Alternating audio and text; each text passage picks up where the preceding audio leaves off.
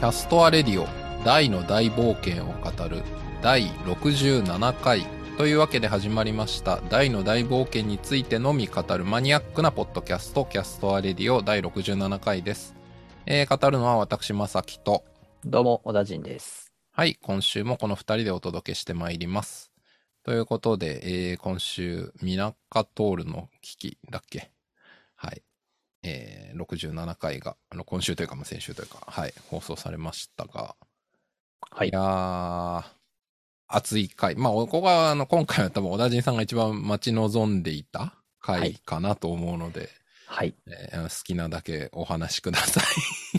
でもここ数日、数日じゃない、ここ数回、毎回ね、あの、このシーンが一番僕が大の大冒険で楽しみにしてたという、はい。一番印象に残ってるシーンというような話をしておりましたが、えーおっしゃってましたね。はい。はい。あのー なんて言うんでしょうか。あの、今ちょっとこの収録をする前にですね、えー、ま、えっと、いわゆるテレビ放映で一回見てて、はでい。もう一回今ちょっと Amazon プライムであの通して見てたんですよ。あの、はいまあ、いや、原作のあのページ数カウントしたりとか、こう、セリフとかの、よなんていうんですか、こう変更とか、アニメオリジナルシーンの追加とか、いろいろそういうのを見るためにも、大体毎回そうやって2回見てるんですけど、はい。あのーちょっとね、もうなんかあの、 それどころじゃなかったね。どういうこと それもうどだこからろじゃないという。その原作と比較してみるとかじゃなくて、もうね、あの見始めたらね、あの見入っちゃってね、あの、あ なんかもうーねあ、の、うん分析できない。うん、そう、あのーまあ、頑張って、ちょっとこう、見たりはしてたんですけど、やっぱね、もうね、泣いちゃったもん、もうだって今、あー2回目にして。まあね。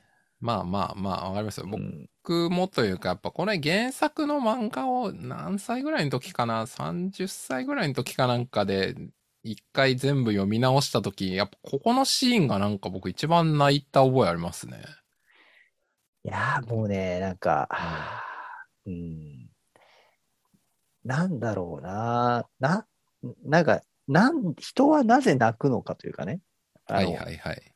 涙を流す時って、いろんな状況下で涙って流れてくることがあるじゃないですか。まあありますね。はい。まあ、感動とか、はいはい。悲しさとか、そうでまあ、すねう。嬉しさとか、喜びとか、まあ、なんかその、い、ろいろな、こうね、感情で、涙が出ると思うんですよ。そうですね。はい。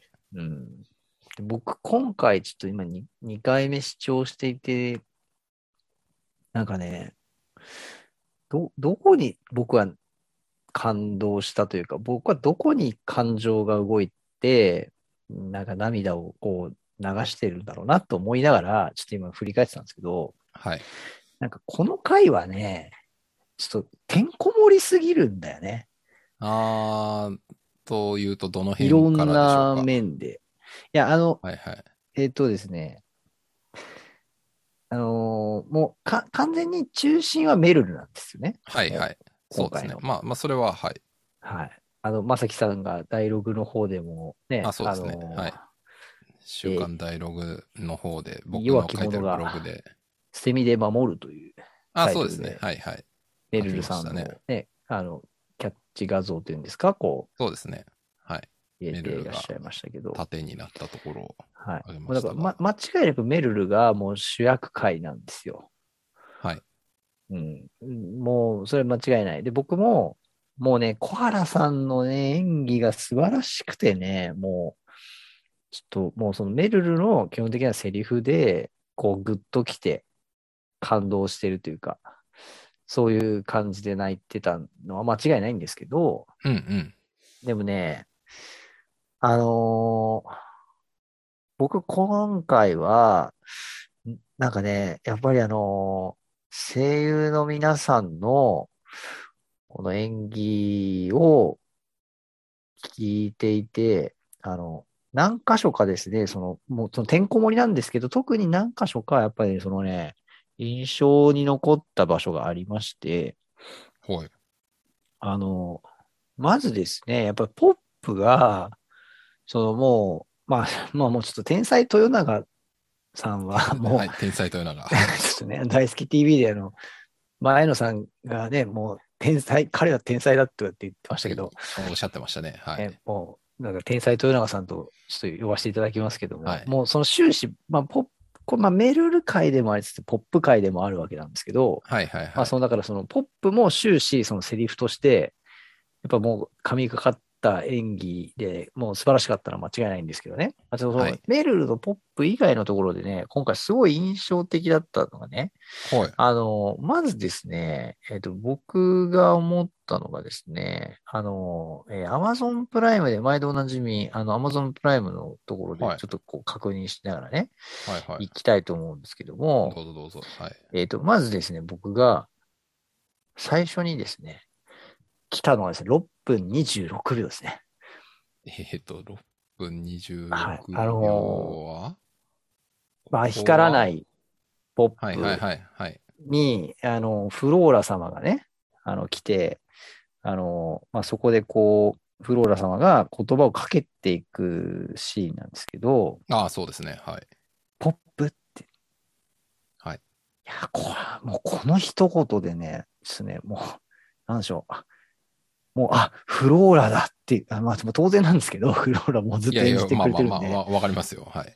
なんだろう、あのね、なんて言ったらいいんでしょう。あのーこれ原作だと、うんこれ、まあ、フローラさんが振り返って、ポップ、アバンは決して間違ったものを選ばない。私に言うのはそれだけですっていう一コマの中に、そのセリフがこう、並んでるんですけどね。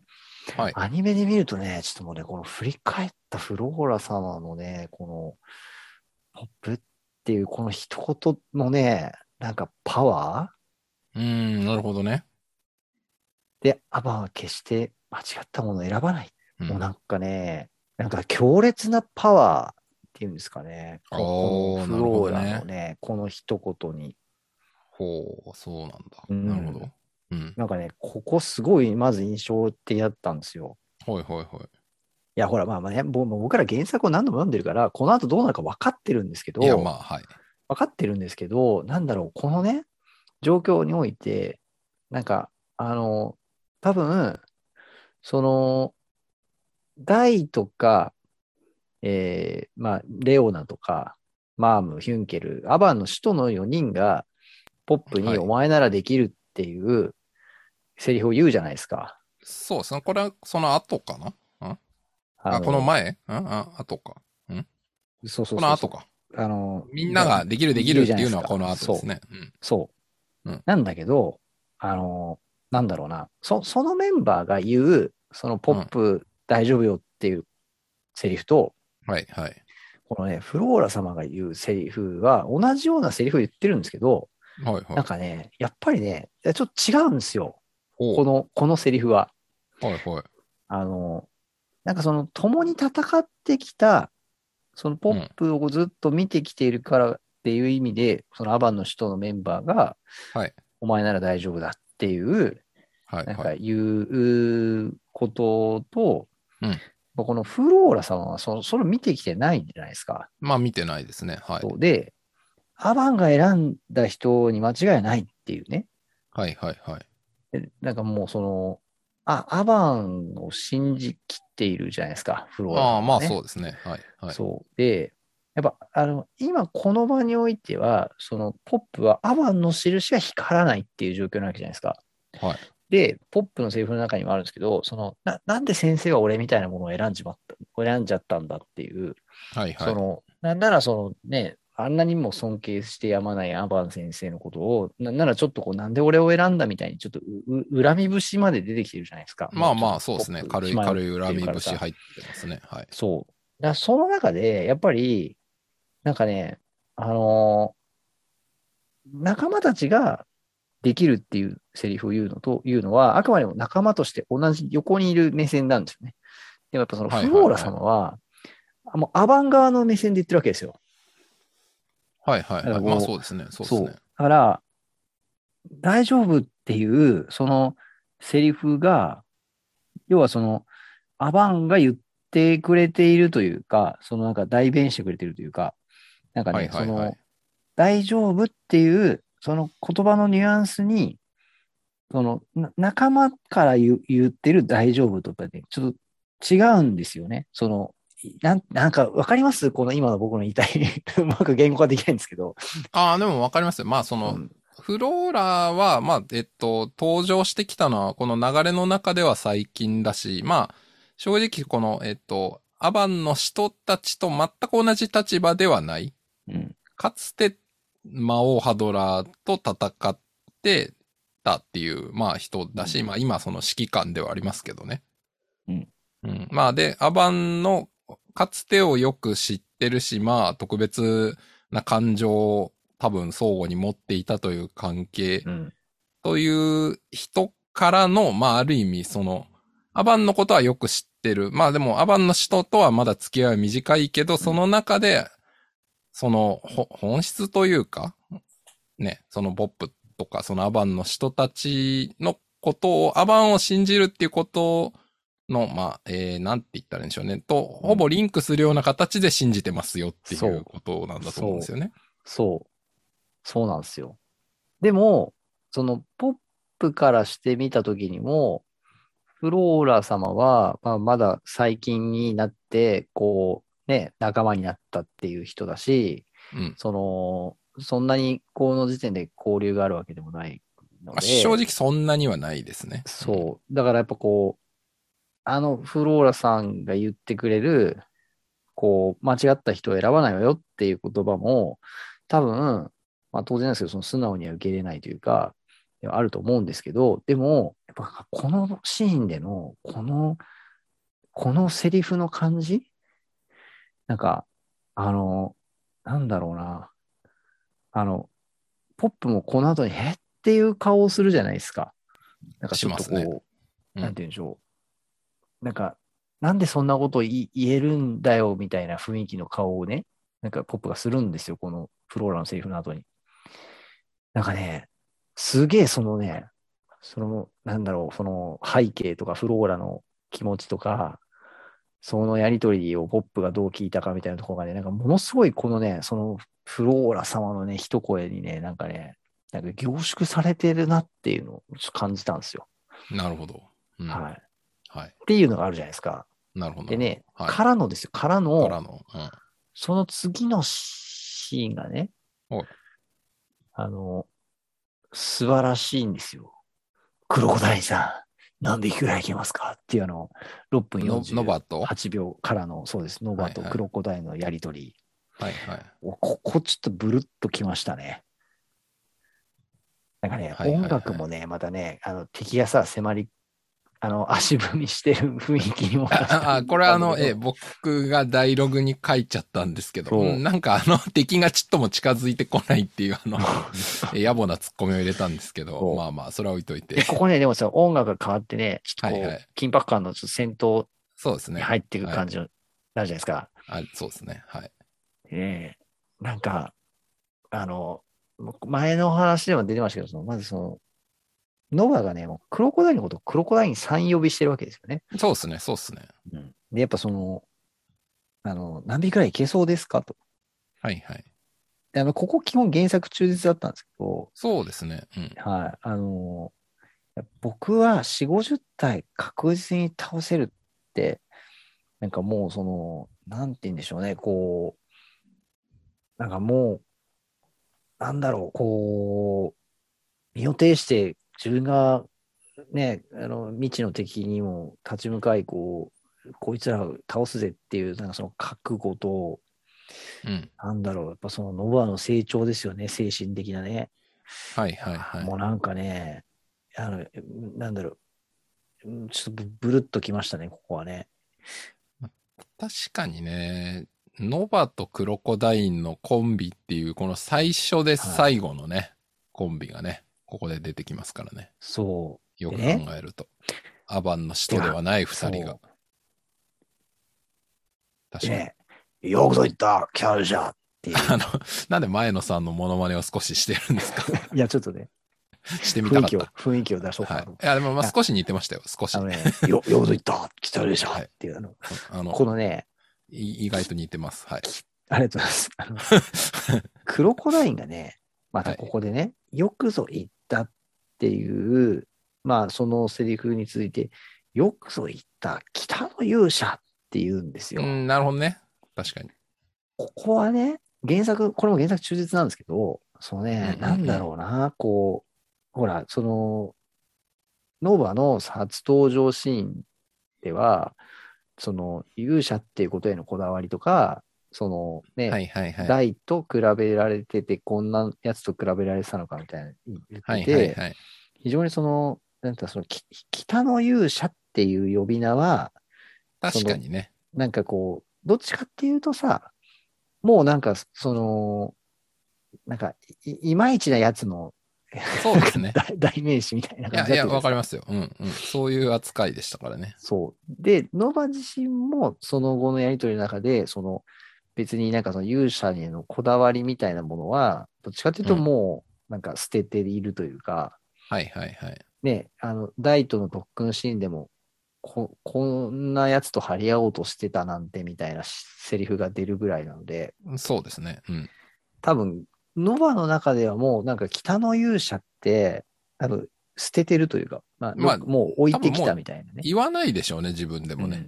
うん。うん人呼んで北の勇者みたいなことも多分もういはいはい言わないし、言わないなんならと思います黒歴史的に封印したいぐらいの。まあまあ、もしかしたらね。そう、だと思うんですけど、でも、うんやっぱりここで、クロコダインが、やっぱ北の勇者って、彼のことを言うって、やっぱこの、その、クロコダインのセリフの前のセリフですよね。なんかその、何匹ぐらい行けそうですか僕は4、50体行きますよって、彼らが、大たちが、皆が通るを成功させるために、なんとか我々だけでやりましょうって、はいはいはいまさに勇者やんっていうね。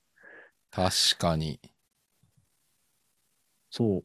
多分なんかそれを、その心意気を感じ取って、クロコダインは、ここで、その、よくぞ言った北の勇者って、あえて北の勇者って多分言ってくれてるんだと思うんですよ。はいはい、なるほどね。はい。もうね、胸熱ですよね。確かに。よくぞ言った北の勇者っていうのを。はい。 はい。いやー、もうね、ちょっとね、もうもうね、ここもね、ちょっと僕、もう本当もうブルブルっときましたね。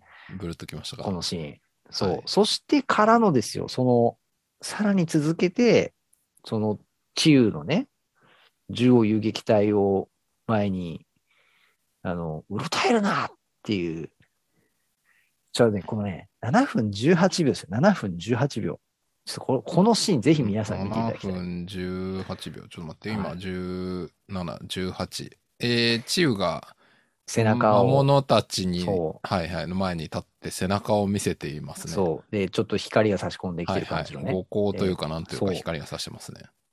ビビるなと。魔界の多さがなんだって。ここね、原作ではこのね、後ろ姿シーンってないんですよ。はいはいはい。はい。かかいきなり勝つっていうそこうなんとですよ。いきなり勝つ勝つを入れてるで、あの、えーモンスターたちの遊撃隊の方を見て、あの、次のセリフを言ってるんですよ。はいはいはい。確かに。このね、背中見せ、背中見せのこの腕組み。これを入れたね、アニメスタッフは素晴らしいですね。確かにね。原作にはないね、これは ね。そう、あの、奥の方のモンスターたちは、あの、ちょっと足踏みしてる雰囲気がしたんまあまですけあまどあ、はい。足踏みはして ますが。はい。ねえ、なんかほら、その、なんていうんですか、あの背中で語るとかさ、よくは言いうじゃはないいですか。はい。ありますね。そういうね、表現。ありますね。もうまさに、なんかこのシーンで、その、一皮むけた治癒はいはいはい。なんかこう、遊撃隊のね、獣王としてのね、風格うんうん。なんかね、ちょっとね、こここもね、ちょっともうなんか、うわって、もうなんか立て続けですよ。だからもうこの前半戦確。かにね。確かにね。そうてん言われこてみ盛りれば盛りで。すよ、本当に。確かにね。いや、まあ、小谷さんに言われて、まあ確かにそう言われてみれば熱いシーンが続いてますね、ここ。続くんですよ。で、そのね、あの、まさきさんが書いてた、あの、ちょっとね、はいドラクエオマージュの感じの、あの、あセリフがはいはいはいはねい、モンスターたちのセリフがゲームっぽい感じで出てくる遊びも、ちょっと入れつつ、うんうん。で、あのそ、うね。ちょっと戦闘のね、うん。えー、あの、ビーストくん、はいはい。これもね、アニアニメオリジナルそうでしたね、。オリジナル、ビーストくんがラインのソルジャーと戦うという。でね、またね、この後なんです、この後。えーとね、あこの後。は8分10、えー、8分10秒から、はい。ゴメスっす。い。あ、で、ゴメスね。うん、ゴメス。ス。いいか加藤なんてオーナー。壁だ。これあの、まあ、ほぼ原作そうっすね。ほぼ原な作ん通でりすけかな。ど、通りかなそう、い、や、これね、もうね、原作だと、もうほんと一コマの、ね、うんうん。あ確のかにな。んなら、え、ゴメス、こんなセリフ言ってたぐらいの、正直、もうね、あの、はいはい。なんか、モブキャラのセリフぐらいの感じなんですけど、まあまあ、そうですね。いや、このね、 なんでしょう、あの、この流れでこのゴメスのこのセリフ来られるとね、ちょっともうゴメスいすげえやんっていうね。はいはいはいはい。なるほどね。いや、確かで、にほら、まさきさんが大録に書いてる通りで、はいここって、その魔界の未知のモンスターが出てきてて、はいはい。まあ、ゲーム的に言ったらレベル4、50ぐらいみたいな、まさきさんが例え、ああ、ま書いあてそうですね。それぐらいの時くれましに、たよねうん。勇者っていうか、主人公が40過ぎぐらいでまあ戦うような相手じゃないそのうみそたういそうな。で、多分この時点でのゴメスとか兵士たちってレベル2、30ぐらいじゃないかみたいはな。いはいはい。そうですね。ね、もう要は言ってみたら、まあ、ある意味もう無理ゲーのはい、はい。バトルをこれからしようっていうところでの、うんなんだろう、このゴメスによるね、兵士たちを決起する、鼓舞するね、はいはこのシーン、なんかね、こんなに印象的になるかと思って、なるほどね。もう確かもうに。ね、もうなんかもうだから、もうテンション上がりっぱなしなんですよ。うーん、なるほどね。うんうんうんでね、あの、ちょっと、ちょっとあの、あの今ちょっと家家族が、あの、もうちょっと声を抑えろ的な、ちょっあ、あとドの、アノリッアククシがョン入を。ったんで、ちょっとちっちゃめの声になりますけはいどはい、は い。あの、後で音声いじるんで、あの、小さかあっのたらですねまあそれはそれで見ていただきたはい。いところがありましてはい、その流れのですね、えー8分26秒、はい。えーぜひこ26こ秒5万送り止めていただきたいんですけど、はいえーなんとバウスン将軍が剣を持って本立ち当向だかっております。あの、えーと、バダックさんはい。とアキームの間にいますアキーねム。の間にあ、俺全然ここ気づいてなかった。あ、気づいてバまウすスかンだ。うん、全然見てなかった。ほら、以前の放送回で言ってましたけど、バウスン将軍のね、その戦闘力というか、はいはい。その、この場の指揮官は彼でよかったんじゃないかみたいなね。はいはいはい。その、なんか、彼のその戦うシーンななかったなみたいな話とかこ出う、ま言っしてたたねと。思うんですけど、はいはい。ちゃんとね、この場面でね、あの、剣を持って、本当だ。突っ込みに行ってんですよ。バウスン将軍も。これ原作だとバウスン将軍が剣持ってあのですね挑みかかってるとこありますっけえっと、いいさっきのゴメスのセリフの後に、行くぞっていう、あの、あ、本当だシー本ンで当だ。ね、いるいる。顔はアキームの隣にいる。いるいる。本当だ。でもね、剣を持ってっていうふうには書いてないんですよ。そうですね。持ってるかどうかはわからないですね。はい確かに原作の様子だと。はい。で、こう、戦いが始まってね、はいはいこ。こいいですよね、このね、赤いのモンスターたちのね、こう、いい感じでぬるぬる動きますよね。。そうん。これもいいと思う、ミストバーンとロンベルク、う。はやりいとりがあって、何をトルトルやってやがるんだっていうね、はいはいはい。ロンベルクさんの、はいこの心の声が入り、こんな声一区切りで、こう、ゴメちゃん、ゴメちゃんですよ、ここでね。ピピはいはーいがは入っい。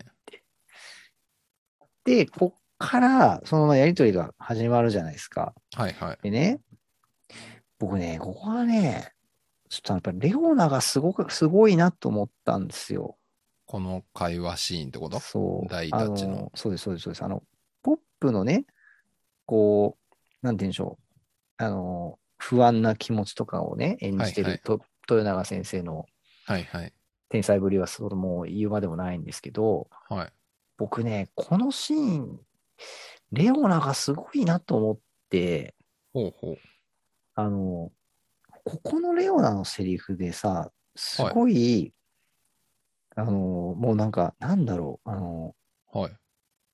ちょっとこう、捉えようによってはものすごい残酷なセリフじゃないですか、ここ。あまあまあ、まあ、結構厳しいこと言ってますよね。うう。んうん。だってももう光んないわよってそう言ってますからね。今逃げたらもう二度とその試合は光らないわよって、光ら、既成績を光らせるのがその魂の力ではいはいはい難しい技術が必要なわけじゃない、ポップ君の心の中に原因があるのって、もうなんか結さ、構突き放してますよね。いや、もう、なん死刑宣告に近いいやじゃ、ないでますあか。まあ、そうですよね。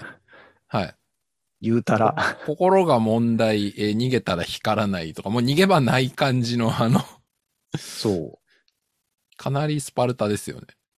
そう。で、なんか、そういう意味では、なんだろう、こう、まあ、ポップを責めてしまうようなセリフにも聞こえるし、聞こえますね。うん。うん、その、まあ、鼓舞するようなセリフにも聞こえるし、はいはいはい。そうですね。うん、その、やっぱりその、レオナっていう正義の心を貫こうとしてる、そのブレなさみたいなはいはいは風い。にも聞こえるし、そうですね。うん。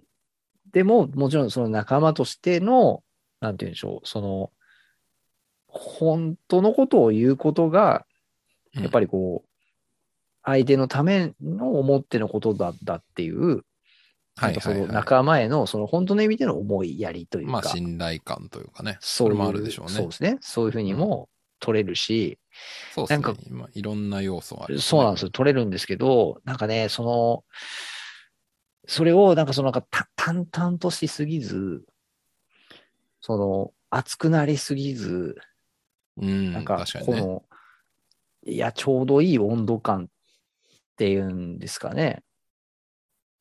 なんかね、ここ、すごくその、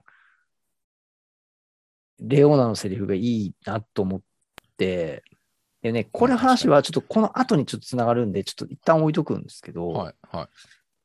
で、あの、ポップが光らなくて、こう、うん困って、うんあの、まあ、後半へ行くじゃないですか。うんうんで、あの、はいもそうですう、ねまさきさん書いてましたけど、あの、おとなしでうん。、ああ、あの、CM の入りのところでね、パパパパーンっていう、いつものあれがそうそう流そうれなかったってやつですね。で、はいメイドロワはーいのはポいはいッ。プからの、魔法機のザボエまラあ後期 ねで再会するっていうね。まあまあこでれもま確かにね、キー今回のね、キーキャラクターだからね、まあ、間違ってはいないけど、魔法機しかなかったんかと思って、 ここは。何、マホプラウスとか使ってやれよってそういうこそう、となんか、もうちょっとなんか さ、そう、あったやろ、みたいなね。マホプラウスととか、あ思いまのし、たあけどの、ハドラー縛った謎のそうそうそう縛る魔。法とかね。まあ、名前がないんだ けど、そう。やって、そうそれがアリーのあり後半ね。に入っていくじゃないですか。はい。でね、えっと、まあ、ポップのいろんな、ちょっとこう話のところは置いといて、あの、あもうそのポップとメルのセリフはいいのはもう間違いないので、はいはいはい。置いといて、やっぱね、あのーまあ、ダニエラ先生ですね。ダダニニエエララ先先生生、。はクゼい。ラ先生。クゼラ。はい。あの、もうね、なんかあの、ほん、あの カジさんも言ってましたけど、もう本当なんかもう最低ですね、ザボエラはね。あもうあ、あそうの、ね。はい。大好き TV でも、そうボロックソに言われてましたね。そう。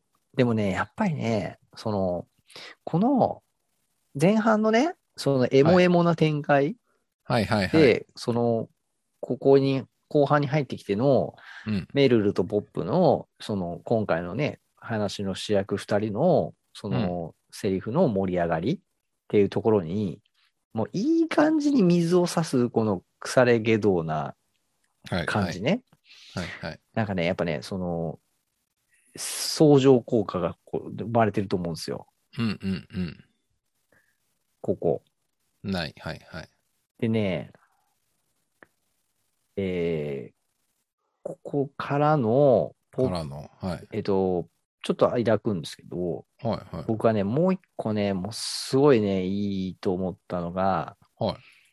えーどこザボイロ先生がね、はい今じゃーっつって、あのこ講談を放つとー、こ。講談を放つじゃないですか。はいはい。でね、講談をね、放ったところの、はいえーえーロンベルクさんがはいはい。 15分46秒ぐらいからですね、はいはい。誰かその球を止めろって、言いますね。でね、これもあの原作準拠でして、原作で一コマでちっちゃく描かれてるんですよね。でね、はいはいここのね、アニメの方でこの描かれたロンベルクさんの表情、そしてその声、おい。あのーなんだろう。この球がやべえやつ、やべえ球だっていう、なんか一発でそれを見抜き、なんか、それを、こう、な、この戦場で誰かその球を止めろってさ、もう周り何百体とモンスターいる中でさ、そうですね。めっちゃ想像しい。そう誰に聞こえるわけもないのに、確かにね。この、止めろ止めろって2回行くんですよ。 2回言いますね。大事なことだから多分そう2回言ったんだと思うんであすのけど、。原作は1回で終わってるんですよ。 1回ですね。誰かその球を止めろって終わってるんですけど、はいはい。その後に、今回アニメで46、7、8ぐらいからですかね、も15止めろー40っていうはいはい。何秒のとこで。うはい、叫びが入るんですよ。確かにね、言われてみればそうだね。これ熱かったっすね。もうね、その、ほら、もうもうまあ 何度も言いますけど、僕らは原作を何度も読んでるから、この後、うんメルに当たることは分かってるじゃないですか。まあ分かってますね。はい分。かってるんですけど、僕、このね、ロンベルクのね、あの、誰が、その名を止めろ、止めろーでね、もうね、ぐわーってきましたね。もうおー、そうなんだ。なるほどね。いや、止めれねえ。あの、だからその、きこの球の危なさを、はいはい。その、分かった人は、その、メルルとロンベルクしかいないまわあ、けじゃないです確かか。に。にね、2人しかいないんだもんね。そう。で、ダイたちも誰も分かってないもんね。そう。でね、まさきさんがダイログに書いてくれてた通りで、はいはい、その、大の大冒険の物語の中で、その、うん身を挺して守るみたいなのは、強いキャラクターのやっぱり役割なんですよ。そうですね。はい。はい。そのね、まさきさん書いてくれてたんで言うと、その、と最初のね、あの、デルブリン島でのアバンがはい、ハドラーを、まあ、メガンテして、そのダイとポップ、まあ、デルブリン島のみんなをはい守るはいはいみたいなところに始まり、うんうんまあ、そのクロコダインがね、身を挺してはいはい守るとか、まあ、とにかくその強い人が守るっていうのが、その定番なわけですよね。そうですね。はいはい。はい。で、まあ、大体そういう時って当然なんですけど、その強い人がより強いやつに戦うことになるので、そのうん、よりい。強さが際立つみたいな意味ではも、いはいはいその強い人がやっぱり守る側なんですよ。はいはい。ああ、確かに確かに。そうですね。はい。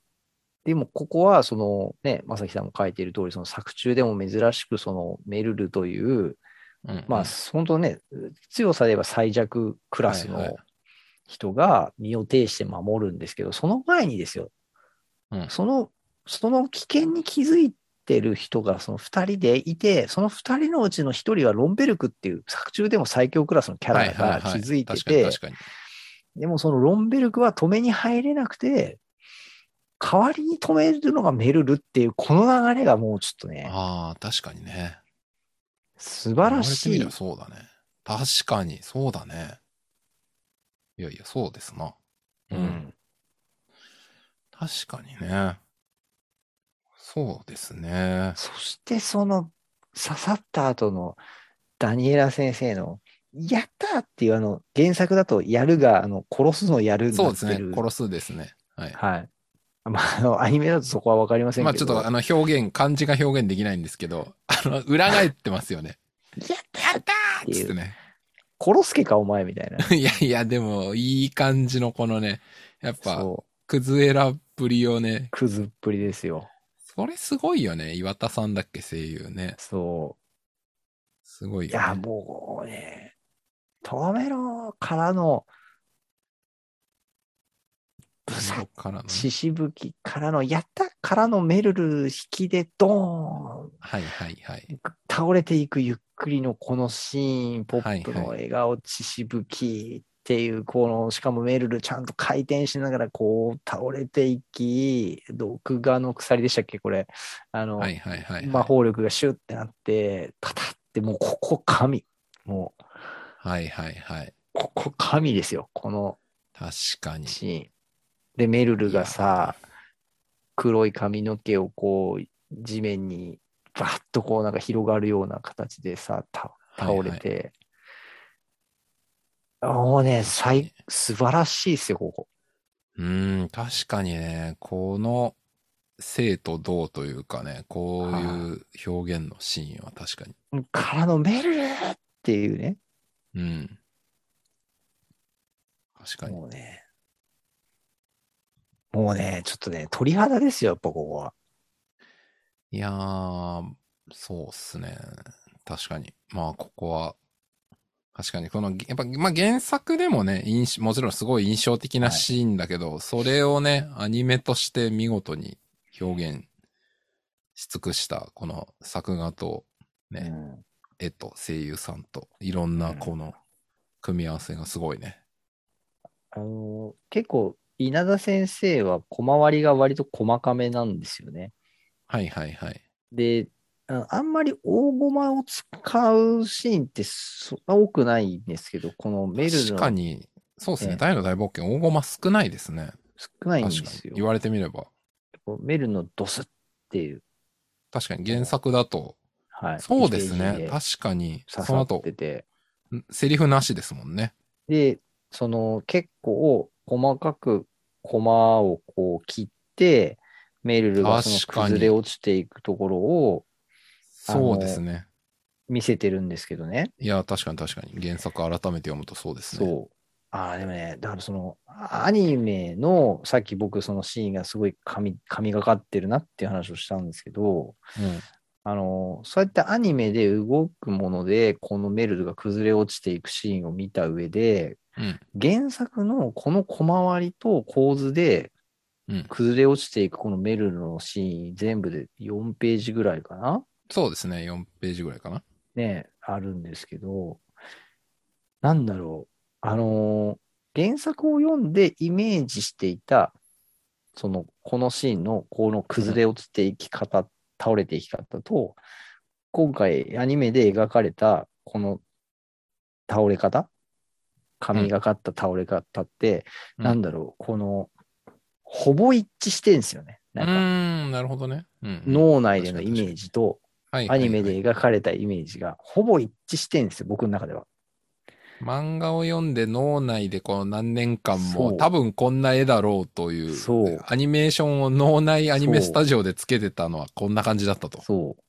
で、それは、アニメの作画をされた方々とか、そのね、アニメのスタッフの皆さんの、当然なんですけど、そのスキルと、その原作をどう解釈していくかみたいなところの素晴らしさもあると思うんですけど、僕、これね、改めてちょっと今も見てたんですけど、やっぱ稲田先生のこの小回りと、この構図でのね、えーの描き方がすごいんだなって思いました。なるほど。はい。確かに。なんだろう確。かにね。一見すると、なんでこんなに細かく切ってるんだろうとか、うんうんうん。なんか、な、なんでこの足だけのコマとかになってるんだろうとか、なんかもっと引きの絵で、お、お、あの、大写しで、なんか描いたりしたは方いはが、なんか分かりやすくないかなとか、って思うんですけど、はいはいはいはいはいはい。でもなんかやっぱこういうふうに割られているからこそ、なんかこう、回転しながら崩れ落ちていくっていうのが、なんかすごくこう、なんて言うんでしょう、そのストップモーションっていうんですかね、こう、うんうん。そうですね。ストッスロプーモモーーシショョンっンて感あいりうますか、ね。うんうん、うん。感じに確かに確かあの、当然ほらこ、このシーンって刺されて倒れてってね、リアルで言えば一瞬の出来事だと思うんですけど、に。それをこ、はいはいはいうあの、この絵絵で、こう、コマ割りと絵で、ゆっくり倒れ落ちていくっていう風に見せてるっていうのが、なんかね、やっぱすげえなと思って。うん。確かに。で、からのメルルっていう、また1、一一ページでの大駒でバーンってくるんですよ。はいはいはい。だからドスっていう1ページから、動きのある、こう、倒れ込んでいく2ページがあっての、うんうんうん。メルルっていう。しかもそこにはね、あの、ドサッとかって音がないんですよね。うん。確かに。ないですね。刺されたところのドスはあるんですよ。うんうんうん。確でもかその後ね、ないんですよ、音が。に。はい。確かに。うん。だから、なんかその、すアニメでも今回そこってすごい、だからうんうん静寂で描かれてたじゃないですか。そうですね。あの、ちょっとこう、周りの世界からは切り離されはいはいはたい感じっていうか。あの、ピー、ピーンっていう高周波音ですね。そうそうそうそうそうはいはいそう。あの、結構こういう時に使われる感じですね。なんかね、スローモーションもうそう。だからね、もう、もうまさにそれがイメージ通りなんですよね。確かに。いや、だかうんら、これ、稲田先生のやっぱね、この4ページすげえなっていうね。うーん、なるほど。そしてそれを作り切ったアニメスタッフすげえなっていうね。いやー、確かに。そう、そしてからの、 あの、ノバ、ノバのザボエラ空振り事件。うん、空振り事件ね。これ、盛大に空振ってましたね。あの、これね、ここは当てろよっていう。貴様、ショーンっていう一瞬。はいはい。黄色い閃光が出てますね。あえてなくてもよかったんじゃないかみたいなね。そうですね。これだとあの、ノバの剣術がしょっぱいっていう印象が。 ええでもね、これはね、まさきさんの俺、ダイログを読んでて思ったんですけど、はい。ああの、ほら、まさきさんは、ここでとどめを刺してれば、あの、コーダーとロンベルクが、あ、まあ、超魔ゾンビ出てこないし、ロンベルクが西欧十字剣も使わなかったし、はいそはい。の、ノバがロンベルクを死と仰ぐこともなくなったっていうはい。話を書いてたんですけど、ではい僕それを読んで思ったのは、はいここでノバが貴様って言って、そのザボエラに対しての怒りを向けるっていうのは、はいこの後、超魔ゾンビ化した時に、はいはい。ノバが、その、何としてもあいつを倒すっていう、その、命の剣をね、あーなるほどね。はいはいはい、はい。携えて、はいそはいはい、の自分が死んでもいいから、後にはいはいみんなが続いてくれっていう。はいはいなはんい。か、僕結構そこへのちょっとした布石にはなってんじゃないかなと思っあたあー、んです伏よ、ね。線ね。あの時、俺が倒し損ねたせいで今大変なことになってると。とか、そうそうそう、そそういうのことね、さそう、それもそうだし、その、さっきこ、このシーンでね、はいは要はいその、ね、こういった、あの、卑劣な、なんはか、いはいはい。アプローチをしてきて、メルルが死にそうになってみたいな、まあまあはいはい結果メルルはその復活はするわけですけど、はいはいはいでもなんかすごくその、なんだろう、ノバがザボエラに対して敵うん意なるほをどね。強くするみたいなことをはいはいはい。布石として書いてたのかな、みたいなね。なるほど。うん。そう思うとここにあってもおかしくないな、みたいなね。ああ、まあ確かにね。言われてみればそうだね。うん。確かうん。に。うん。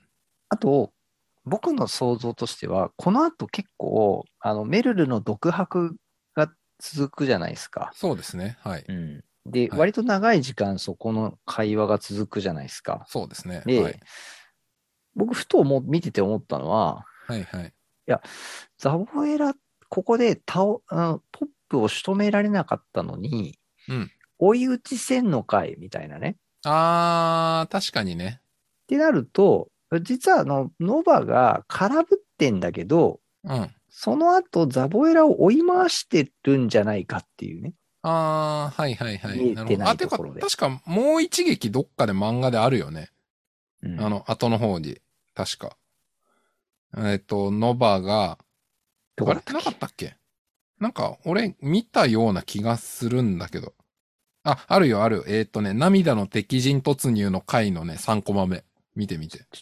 ビュってなってね、ヒュってなってる。そう、俺これ見たこヒとあュるっん てですなっよ。て、ヒュってなってる。あ、本当だ、本当だ。そうそうそそうう。そうそう。だそう追い回してるんですよ。そうだよね。そそうう。。だからいつまで経っても当たらないっていう。そう当てろよっていう。そう。だだからな、んでお前からぶっ飛んねんってやつですけやっど。ぱ、この後、独白シーンで、その、周り戦場なのに、うん。ね、こういうなんか、あの、 全然そことは関係のない会話で、はいはいはい。こう、ね、シーンになるところを、その、余計な邪魔が入らないように、はいはい。私食い止めておきますっていうのなるが、ほどね。大事なところを。そうそう、ノバなんですよね、多分。なるほど。そういうことか。そう、だから空振りっていうことよりも、ここはだからノバがザボエラを抑えに行ったっていうことを評価すべきじゃないか。こととですよねそうそうそうそうそああ、そういう解釈ね。なるほどね。う。うん。確かに。そう。いや、あの、あと地味なシーンなんですけど、はい。その、そこのノバの空振りの後にですね、はい。あのー誰か、ホイミをってなった時に、エイミさんがですね、駆け寄ろうとするんですけど、はい。なんかモンスターの巨大な剣を。剣を受け止めるんですよ。これ、これ、すごいよね。エイミさんの剣さ、あの、剣のあ厚みっていうのあれ、なんか5センチか10センチぐらいしかないのにさ、魔物の剣50センチぐらいあってさ、よく、よ、どうやって受け止めてんのこの人、もしかして怪力っていう。 そう。いや、ほら、賢者ってさ、ドはラいクエのゲーム的には、あのーまあ、なんていうんですか、一応剣使えるタイプの人ではあ使るえんでるすか。し、なんか戦士とかほどじゃないけど、けどまあ強いですよね。まあ、まあ、そう。で、ここへ来て初めて、その、賢者としてのエイミさんの戦闘能力の高さが、確かにね。そう、このやたらバカでかい、これちょっとさ、16分37秒、もう一回皆さんぜひ見てほしいんですけど、この手はでかすぎるだろうっていうね、やばいですよね。これなんかあの、ものすごいでかい、確か に。ちょっと遠近この法間サイ違えズちゃっだてとまなしんたかね、 5、6メーターぐらいありそうですよね、このそう敵。これを、あの、苦しそうな顔とはいえ、がっちり受け止め 受るけ。止めてるじゃないですか。こいつあれですよね、ボラホーンなんかより全然でかそうですよね。やばいやばい。でかいっすよ、ね。確かに。そいいミス。えしかもその後、駆け寄ってきてるってことは、こいつをなんとか倒したかそう追でっすよ払ったかしてるんう。でしょそうなんですよ。。人たすちごくなでい多分、やり、やり、なぎ、いや、なぎ払ってますよ、きっと。やばくないエイミやばいですよ。めっちゃ強くないですかいや、だから、ちょっとヒュンケルに、なんか憧れて、ちょっとやっぱあのー私も強くならなきゃっつって、きっと、エイミさんはなんかあの、剣、剣士としての修行をしたんじゃないですかね。修行したのかななんかあの人に、と横に並んで戦えるように、みたいなね。もしかしてロンベルクに稽古をつけてもらったとか。 ああ、エモいな、その展開。いや、でも確かに強い。この時のエイミさん強いわ。そう。でね、この後ですよ、この後、はい。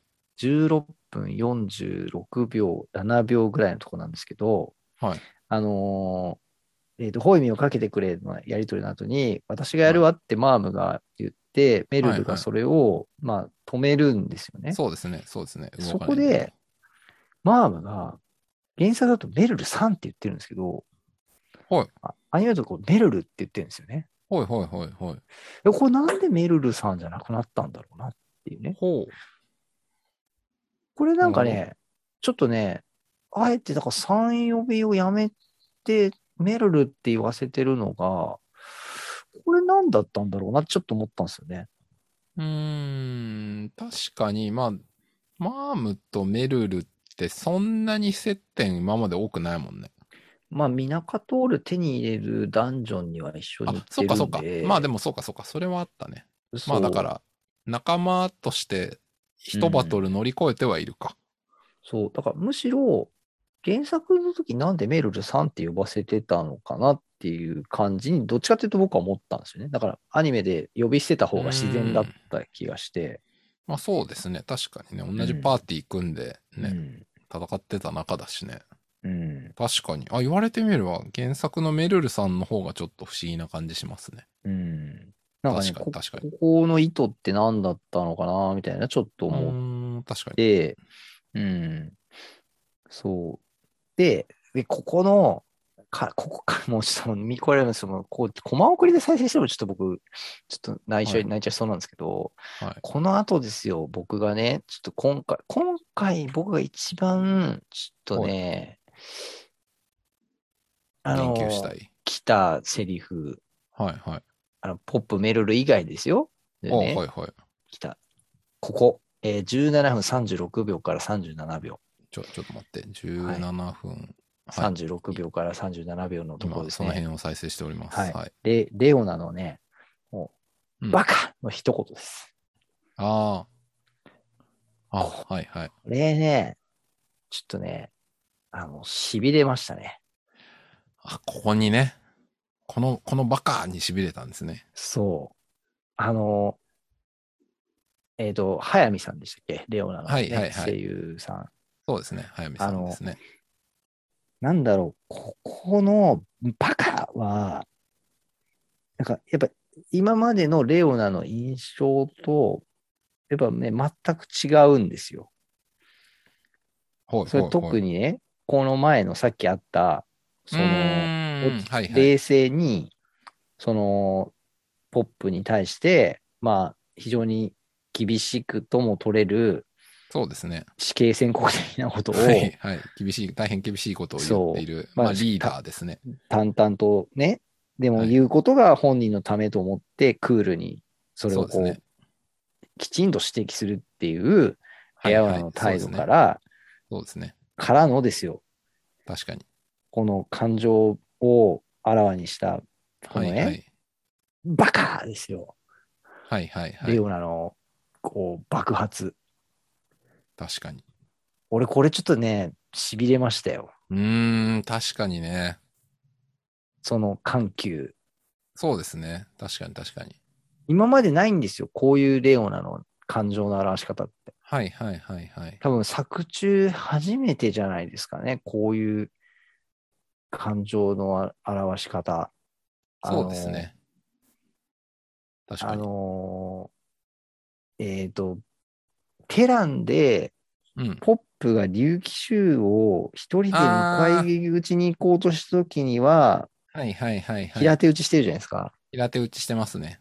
なんかあの時は、どっちかというと、その、なんか、えっ、と、なんつうんだろう、あの、えーまあと、リ見損ーなダーっ的たなな。的な感じだよね、あの時の。ああ、まあまあ、そうですね。そうですね。あ感じだそうねそうそうそうそう。だから、あの、あんたなんか早くどっか行っちゃいなさいみたいな。そう。あのそう。軽蔑というか、そうそうそうそう。いうモードなので、まあだから、そうあれですよね。うん、そう、そうですね。うんと、うんもう、まあまあ、そうですね。ポップに対しても、あんたなんか信用しないというう、んマイナスの宣告ですよね。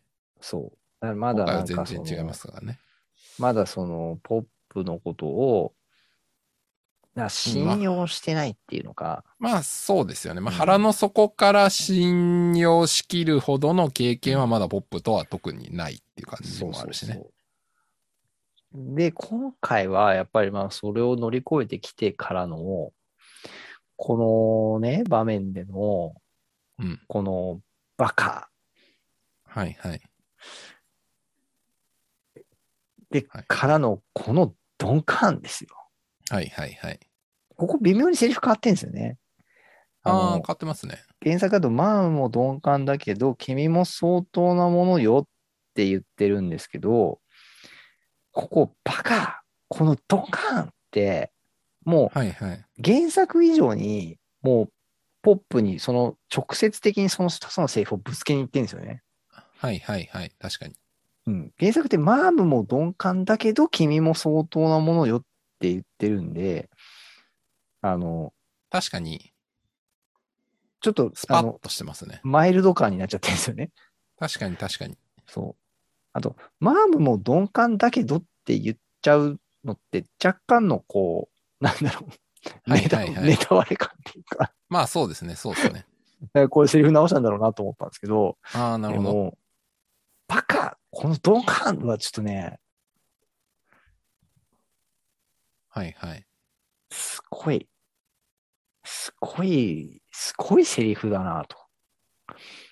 はいはいはい。確かでにね。ね、よく言い切ったな、これと、早見うんうさん。んうん。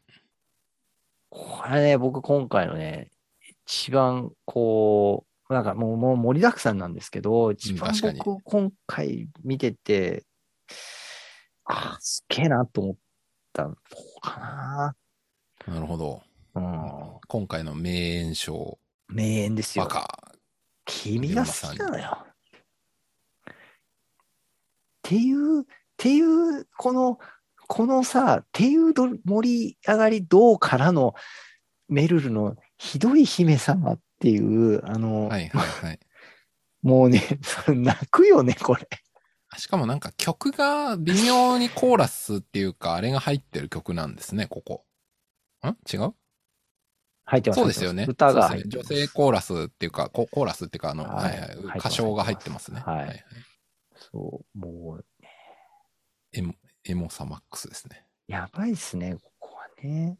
やっぱこ確かにの、私は勇気がなかったからって、こう、めるるが、めるるの思いを、こう、口にしていくわけですけど、うんうん。それが、まあ、この後、そのね、ポップも、自分もそうだったっていうことにな、気がついていくっていうところうん。なんかね、あのーなんだろう。先週かな話した気がするんですけど、その、はい。あのーなんだろう、ま、漫画のそのなんか分かりやすさみたいな話あーそうしでてすたねと思うんですけどね。なんか、昨今の漫画は分かりやすく全部言い過ぎなんじゃねえかみたいなのをちょっと思うっていう話がありましたね。はいはい。でも、なんだろう。ここは、なんかこう、こんなにもドラマチックに、こんなにも、なんだろう、あの、キャラクターのそのなんか心情として、このセリフとしてこれを言わせきってしまっている三条先生やべえなっていうね。確かに。いやー、そうですね。うん。なんか、これを説教臭くというか、うんうんうん。その、で、やろうと思えばそういうふうにもできちゃうと思うんですよね。こういうさ、はいはいはいなんだろう、こう、自分を出せないとか、はいなんはかいは勇い。気を持てないとか、なんかそういうのをこう、うんうんうんいろんなせり説明の仕方はきっとできると思うんですよね。こう、はいはい。このメルルがうんうん。吐露してくれていることって。うんうんで。もなんか、ここはもうなんか、もうね、十何巻ぐらいから登場したあのベンガーナからずっとうんメルルが影影からポップを見守ってきてるっていうシーンを我々読者そうはですね見続けてきてるわけじゃないです見か。続けてますね。はい。でアニメではね、あの、テランでポップがね、行っちゃうところとか、メガンのシーンとかで、ま漫画にはないし、メルルのその、ね、シーンとか 追加されてて、そうですもねう。うんうん。そのずっとメルルがポップのことを思ってるっていうことを僕らは見続けてきてて、それこそあの、レオナのバカど、この鈍感じゃないけど、気づいてないのお前だけやろみたいな。はいはいは い。状況で、僕ら読者、視聴者としてずっと見てるじゃないですか。はいはいだはかいら。もうその、このセリフ、なんだろう、もうその、メルルの気持ちを、なんかもう、ビンビン伝わってくるわけですよね、もうね。はいはいはい。もうなんかうね、んすごいですよね、この持ってき方。うん。まあ確かに。もう確かにね、ね。すごいよ、これは。ここのシーンは。確かに。この今まで貯め続けてきたねそ、メルルの陰ながらそうポップを好きで応援してるっていうのがそうここでね、ようやくもうね、花開くというかなんというかまあね、つながるというかね。あの、まさきさんがさ、ダイアログに、うんえっ、と、まあ、メルルが語るセリフの一つ一つが重いというか、インパクトがすごいっていうふうに書いてくれてたと思うんではすいよ。はい。はいはい。で、確かに、ここのシーン単体で見ても、このセリフの強さってあると思うんですよ。うんうん。パワーがすごいあると思うんですよ。はいはいまあはいえシーン、この状況とか演出とまあまあまかあとも当然相まってなんですけど、そうですね。でもやっぱそれが、やっぱその、なんていうの、もういわゆるサブキャラの、はいはい。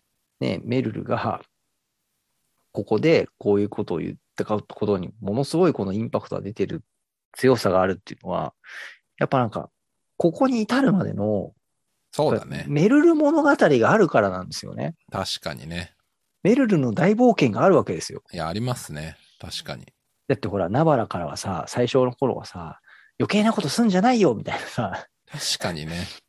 あんた、占い師なんだから何もできやしないよみたいなさ、こうはいはいはいはい。ねえでも私はそのなんか見てられるだけなんてだもう嫌なんですみたいなのが、なんかはいね、はいはい。助けに行ったりとかすしてたじゃないですか、なんか街そうでですね。あの、なんか石に挟まっちゃったそ子うそうそう供を助けるみたいなね。とかありねま。したね。そう。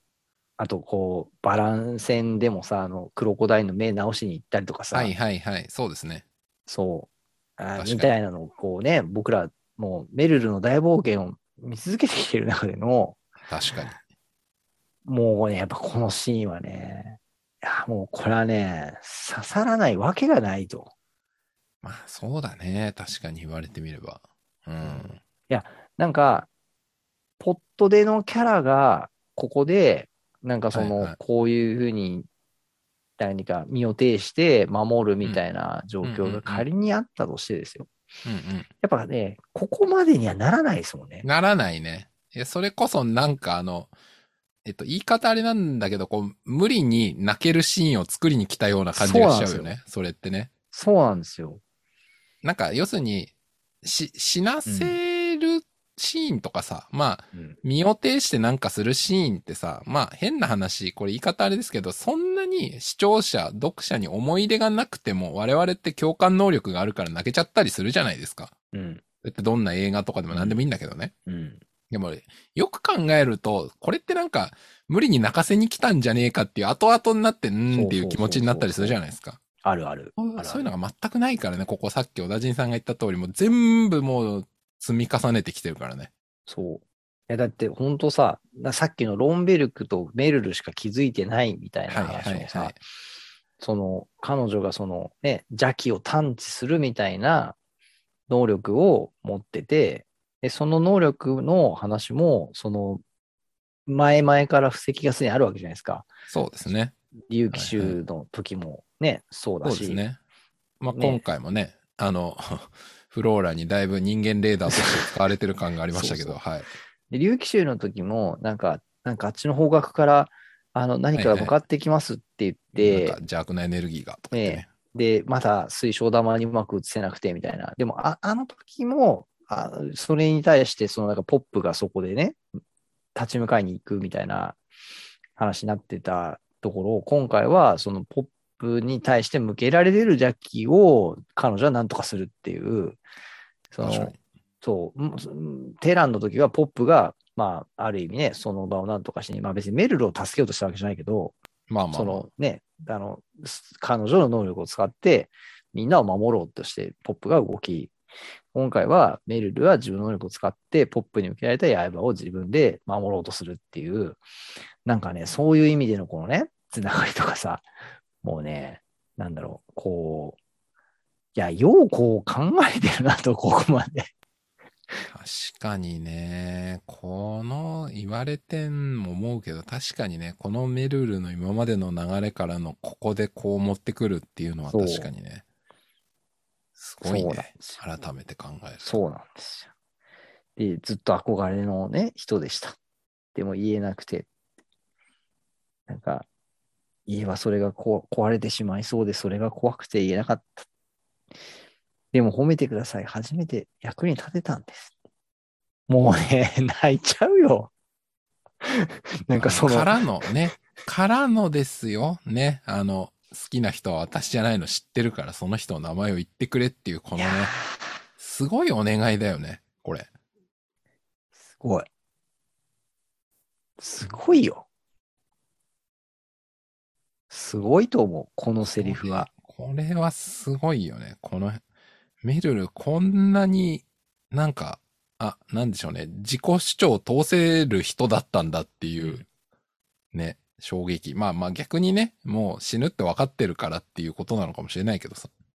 そう、だからそこもね、いや、だからやっぱすごいところで、その、彼女が、やっぱりこのセリフを言えるっていう状況は、まさきさん今言った通りで、もう自分が死ぬからっていう、その、もう、なんだろう、ここで今言わなければ、もうね、言える機会がなくなっちゃう。うー死んでも死にきれないみたいな、なんはいかはいはい。そういう状態になる、なってるっていうことが、その、ね、メルル自身がそう感じてるのと同じように、僕ら読者もそう感じてるじゃないですか、ここって。そうですね。はいはいはい。だから、なんか結構無茶なセリフだけど、うん。なんだろう、メルルの気持ち考えたら、ここでこのセリフメルルが言ってもおかしくないって思えてるじゃないですか。うん、そうですね。確かに。それはそうだわ。しかもほら、そのもうさ、 なんだろう、バーンパレス乗り込むぞみたいな、なんかもうそのさ、あの、世界の存亡をかけた はいはいはい。 そうですね戦いの、しかもはい、はいミナカトール成功するかしないかみたいな、はい。印はい光るか光らないかみたいな、もそううですさ、ね。もうだいぶね、切羽詰まってますよ。てる全体中的にではですよ、はい、あはい。の、大たち4人を、あの、魔王陣の中にほったらかしにしておいて、こ確かのに、。このメルル劇場をね、確かにね。成立させてるわけですよ。それいはや言わね、れてみればそうだわ。そう、それはね、もう当たったら即死のロンベルクでさえ、やべえぞ、そいつは止めろって言わせるぐらいの攻撃を受けたっていう後の彼女だからこそ、やっぱ成り立ってるんですよね、このシーンって。確かにね。すごいよね。確かに。うん。いや冷静に考えたらさ、このセリフ言わさ、言わせないよね。うん。確かに。あなたのそう好きな人の名前を言ってって。なんかあれですよね。あの、見方によってはキャラじゃないこと言ってるとも言えるんですよね、これね。うん。メルルがね。うん。でも、それがね、この状況下だったら言ってもおかしくないっていう、この絶妙なところですよね。うん。いやーそうなんですよ。で、そしてうね私を諦めさせて。今度生まれ変わった時にはポップさんみたいに勇気のある人になれるかもしれないって。いや、もうね、もうね、 なんだろう。ああ、もうちょっと言ってるだけでちょっと泣泣けてきそうなんですけど、確かにね。言われてみるとすごいね、ここのメルルの一連のあれは。俺、ちょっと三条先生にちょっとこのシーンいつどうやって思いついて書いたのかすげえ聞いてみたいもんね。確かにね。どっからこの構想はあったんでしょうね。メルルの初登場からあったのかなよくわかんないですね。いやー、すご、だからやっどぱれぐさ、らいこすんなキごいーよマンにすねる。つもりだったんだろあ、そんな風に全く思ってなかったよね。う。うーん、確かに。すメルル。なんか、ごいね。いや、もうね、いや、メルルファンいるのがわかるよね、やっぱね、もうね。うん。これそう。ねで、、で、でですよ。はい。で、ここからのさ、その、はポップがさ、その、はいえ名前を呼ぶシーン。いあはい。やここへ来てですよ。この、はい、はい、はい。いや、もうまさきさんも気づいていらっしゃると思うんですけど、はいエンディングテーマの名前ですよ。あー、なるほど。いや、あんまり気づいてなかった。あ、本当です かそういうことあーハンハンブレレッダーズさんのはい、はい、はい、はい。名前というタイトルはのい、曲はがいそうねで、すね。エンディンはグい。テーマで使われていったわけなんですけど、はい。あのーなんかもうね、ぜひちょっと今回の、えーエピソードは、この一連のを、あの、言っていたのを見た上で、はい、はい。ハンブレッダーズさんのエンディングテーマをですね、歌詞をじっくり見ながらですね、ぜひちょっとこう、皆さんには楽しんで、堪能していただきたい。あの、これリンク貼っときますけど、あの、はいい、いですね。あの、オフィシャル YouTube で、YouTube にミュージックビデオを上げて、あの、概要欄に全部歌詞も書いてくれてるっていう、あの、一番素晴らしい。あの、、公式がこれをやってくれると、あの、誰も、あの、なんだろう、著作権無視したやつあげなくて済むっていう、あの、みんな幸せになるパターンをちゃんとやってくれてますね。素晴らしい。ちょっとリンクを貼っておきます。YouTube の。はい。素晴らしい。ここね、歌詞を読めます。あのアンブレッダーズ名前。はい。こ、この名前のっていうタイトル、まあ、あの、うん君の、途中の歌詞の中での、君の名前を呼ぶことが、えーあありとあらゆる魔法より難しくて、こんなにも近くにいたのに、愛している今更気づいたのさ。君の名前のために僕はきっと生まれてきたんだ。はいはい。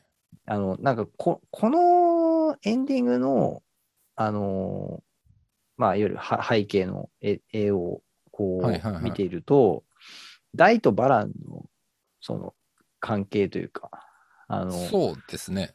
ディーノって呼んだり、大って呼んだりとか、いはい父さんって、最後に父さんって呼んでやれみたいな、はいはい。あの、クロコダインの名台詞でね、とかね。はい、そう、あるから、なんか、そこへのリンクみたいなのが結構、まあ、感じ取ってた部分だったんですけど、はい今回のエピソードに対してはね、やっぱもう、これはね、なんかもうその、ポップ、メルルが、今回やりとりしてたのを、ものすごくなんかその印象付けさせられるなるほどエね。ンディングテーマでしたね。これはだとかだからら、、まあまあ、だちょっと大とポップの関係も見えてはくる感じもあるんですけどね、ここってね、うんうんうん。うんただ一人君の味方でいたいみたいなとことかはね、はいはいはい。そうっすね。絵もそういう絵になってるし、はいはい。そうですね。大まあはまあ大なんかだみたいなさ、あの、ね、大が落ち込んでるところをポップが励ますみたいな絵で、バランと大っぽいドラゴンがなんかうん、空を飛んでるみたいな。まあなんかそういう解釈をね、そう、あのエンディングのだけ見るとしますけど。そう、あのね、えっ、と、テランのとこで、あの、うん。大は大だって言って、ピャはンいっはていはい。ポップが入ったシーンがありましたけど、なんかそういうとことか、なんかそのなんか名前を、はいはい呼ぶことについての、なんかその、なんていうかな、あの、いいろんなシーンの多分オマージュというか、うんうんうんうんうんされて、これ作られてるんだろうなってはいはいはい。思ったんですけなるど、いやもう本当に、このね、最後の、君の名前を呼ぶことがありとあらゆる魔法より難しくてって、いやもうここはもう完全にこれはもう今回のポップやんっていうね。ほど。ああ、なるほどね。うん。そういうことか。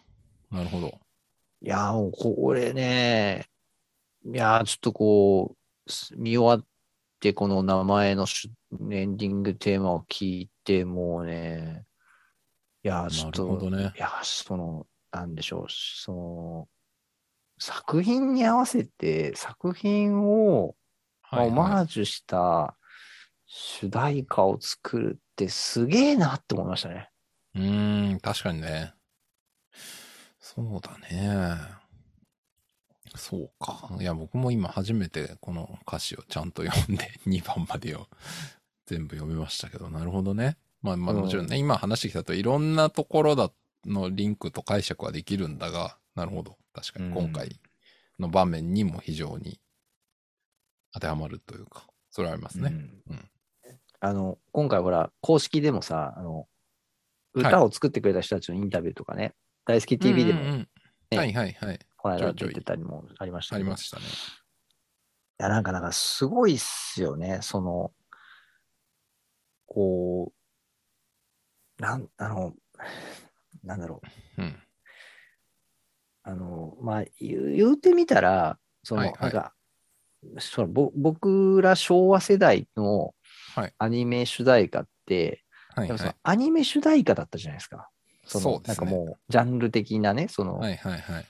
でもそれがだんだんあのー、多分90年代後半ぐらいからなのかな、はいはいその、いわゆる J-POP のアーティストが、普通に歌ってる曲が主題歌として使われてみたいな。そうですね。まあまあ、いろいろね、あの、プロダクションのなんかうん意向とか、まあいろんなものはあったんでしょうけど、うんまあまあまあありましたね。なんかはいあはいんまりそういう時代もこう、まあ正直そこまで作品との関連性があるかどうかよくわかんないものも使われてたりとかね。はいはい。あんまり関係ねえなっていうう、ん。ありましたね。うん。よくありましたね。そうそうそう。からの、まあなんかその多分、こう、またちょっとこう、アニメの、こう、アニメカルチャー的な感じの、こう、そうですね。主題歌みたいなものが、はい、はい。ちょっとこう、また出てきて、で、まあ今回、大の大冒険は、結構こう、まあ、いわゆるこう、最近の、うん、えうんうんまあ、バンド、そうですって言ねっ。たらいいのかなまあこの、あはい。この近年に主に活動しうて、ん活躍して、はいはい。まあメジャーデビューして、2、3年とかわかんないけど、まあまあまあ、ね。でまあ、まああ結構乗ってる感じのバンドが多いのかなそうだと思うんですよ。そうですね。。そうん。で、で、でもその人たちのこの作ってる歌が、やっぱそのちゃんと作品のことに、うんこう、まあ、イメージが合うというか、つながっている歌を作っている。まあ、てかそういうオーダーで引き受けてるってことですもんね。こあ、そうそう、もちろんもちろん。このね、この作品のこういう感じを表現した曲作ってくださいって言って、まあそれを納得してね、まあまあ、えっと前からね、過去大好き TV とかのインタビューでも出たけど、もともと原作ファンでしたって人もいれば、ね今う回ね、作るにあたってちゃんと読めましたとかいう、いろいろ言ったと思いますけどね、いろんなパターンがあったような気がしますが。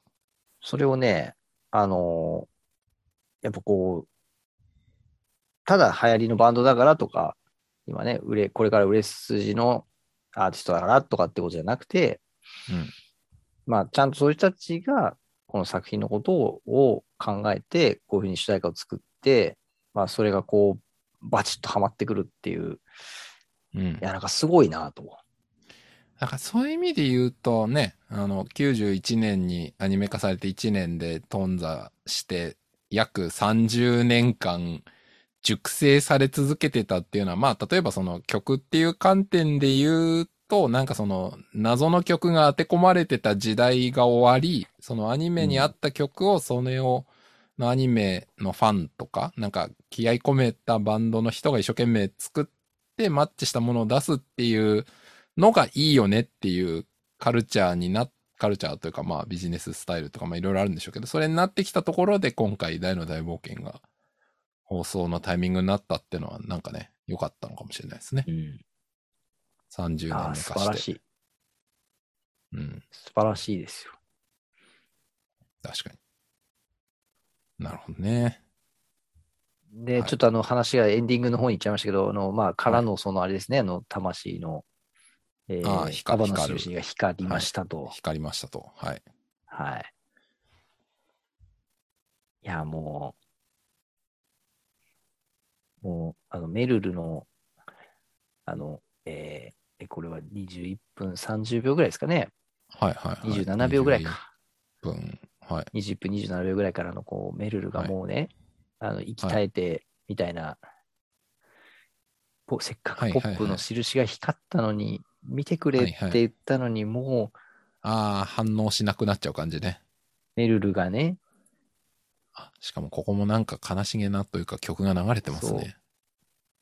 ここのポップのもう天才、 天才豊永のこのね、ここのシーンね、ちょっともうすごいね。はいはい。ポップのこのね、はいはい。いや、死なないでくれからの魔法力、ドーン鎖消えるはいはいはい。エイミさんの、エイミさんの回復エネルギーを使ってるの。はいはい。解説が。まるで賢者だわ。はいはい。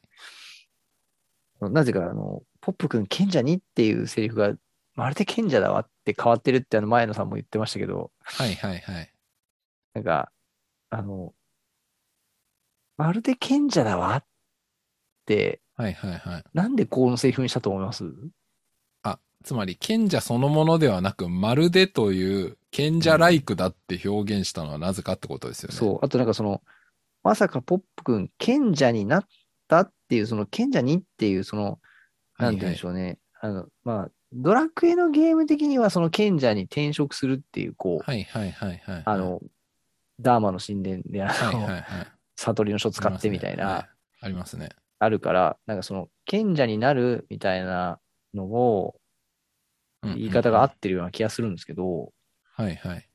なんか、なんでここ、賢まるで賢者っていう、まるで賢者だわっていう言い方にしたのかなと思って、うーん、まあ、いくつかあると思いますけど、一つはこの後のね、あの、シグマ戦で出てくる、じ、ね、自分で言う大魔導士っていうのがポップのアイデンティティだから、まあ、賢者だっていうことに、ああえて言及せずに、そういうまこあとそか。この大魔同士っていう軸に持ってきたいというか、まあ持ってきたいというかね。まあだからそこがあるから、あえて賢者そのものではないという言い方うをんうんしたっていうのが一つと、うん。あともう一個は、さっき言ったその、なんでしょうね。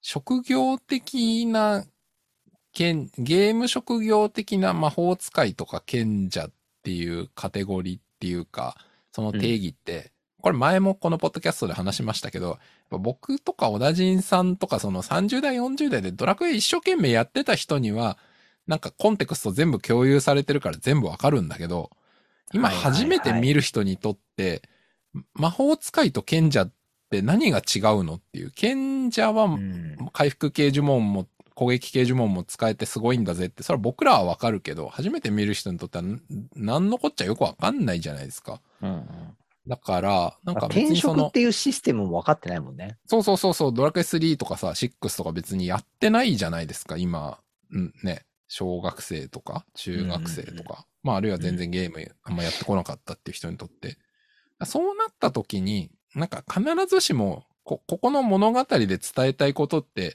この職業だから何っていう話じゃないじゃないですか。ないないあのない。うん生き方であったり、価値観とかの話をしてる物語だから、なんか、賢者にっていうと、その賢者っていう職業に魔法使いからランクアップしたことがすげえみたいな印象になっちゃうけど、まあ別にそこは本質じゃねえから、まあ一旦こういうまるで賢者みたいっていう、まあとりあえずちょっとなんかすごいパワー出たんだっていうぐらいの認識にをさせるにとどめたっていうことの二つかなと僕は思いますけど、なるほど。あ、その通りだ多分ね。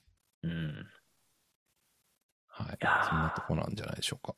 多分。もうこのポップのさ、立ち上る魔法力のキラキラぶりキラキラしてますね。まるで賢者だわ。もうすごい、これ、大覚醒ですよね、これ。いや、でも、エイミーさん自分賢者だからわかると思うけど、普通の賢者こんなパワー出ないと思うんだけどね。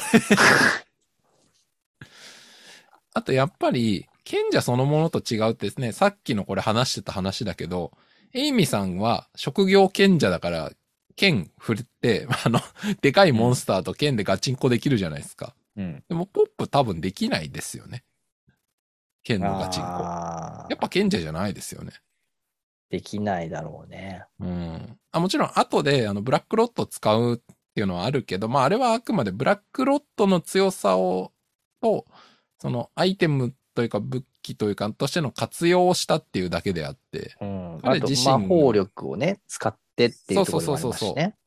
彼自身が武器術に長けているという話ではないから、うん。うんやっぱ賢者じゃないのかもね。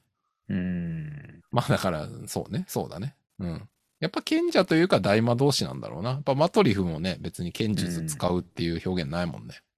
ないない。だから魔法力、魔法力中心で戦う人っていう意味において、やっぱ大魔導士っていう言い方そうっはす、なんか合ってるんだろうな。ね。てか、それで言うとやっぱなんか、これドラクエの話になるけど、賢者になったら剣とか盾とかいろんなもん使えるのは不思議ですね。なんででしょう ね。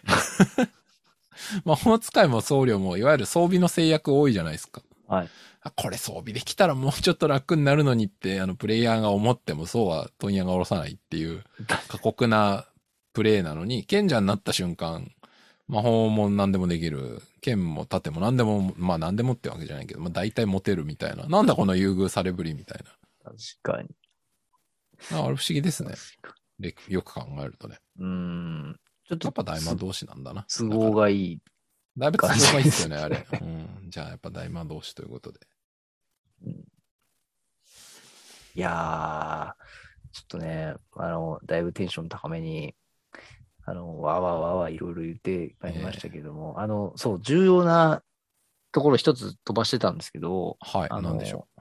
鬼小僧のシーンなかったですね。あー、でもね、僕もダイアログに書いたんですけど、これはね、小田陣さんは前ね、いや、あの、バダックさんがあの、ズタズヌンチャクを治癒に上げるシーンが丁寧に描かれたっていうことは、鬼小僧はきっと出るって言ってたんですけどそ、全力カットでしたね。うでしたね。で、今回の描かれたエピソード67で描かれたとこって、その、僕前回ポッドキャストで言ったけど、いや、その、ポップ覚醒まではいかないんじゃないですかだっていっぱい要素詰まってるもんって予想してたけど、あの、見事にポップ覚醒まで行っちゃったのは、だいぶいろいろ削られたっていうのは裏ではあって、結構セリフ減ってますよね、今回。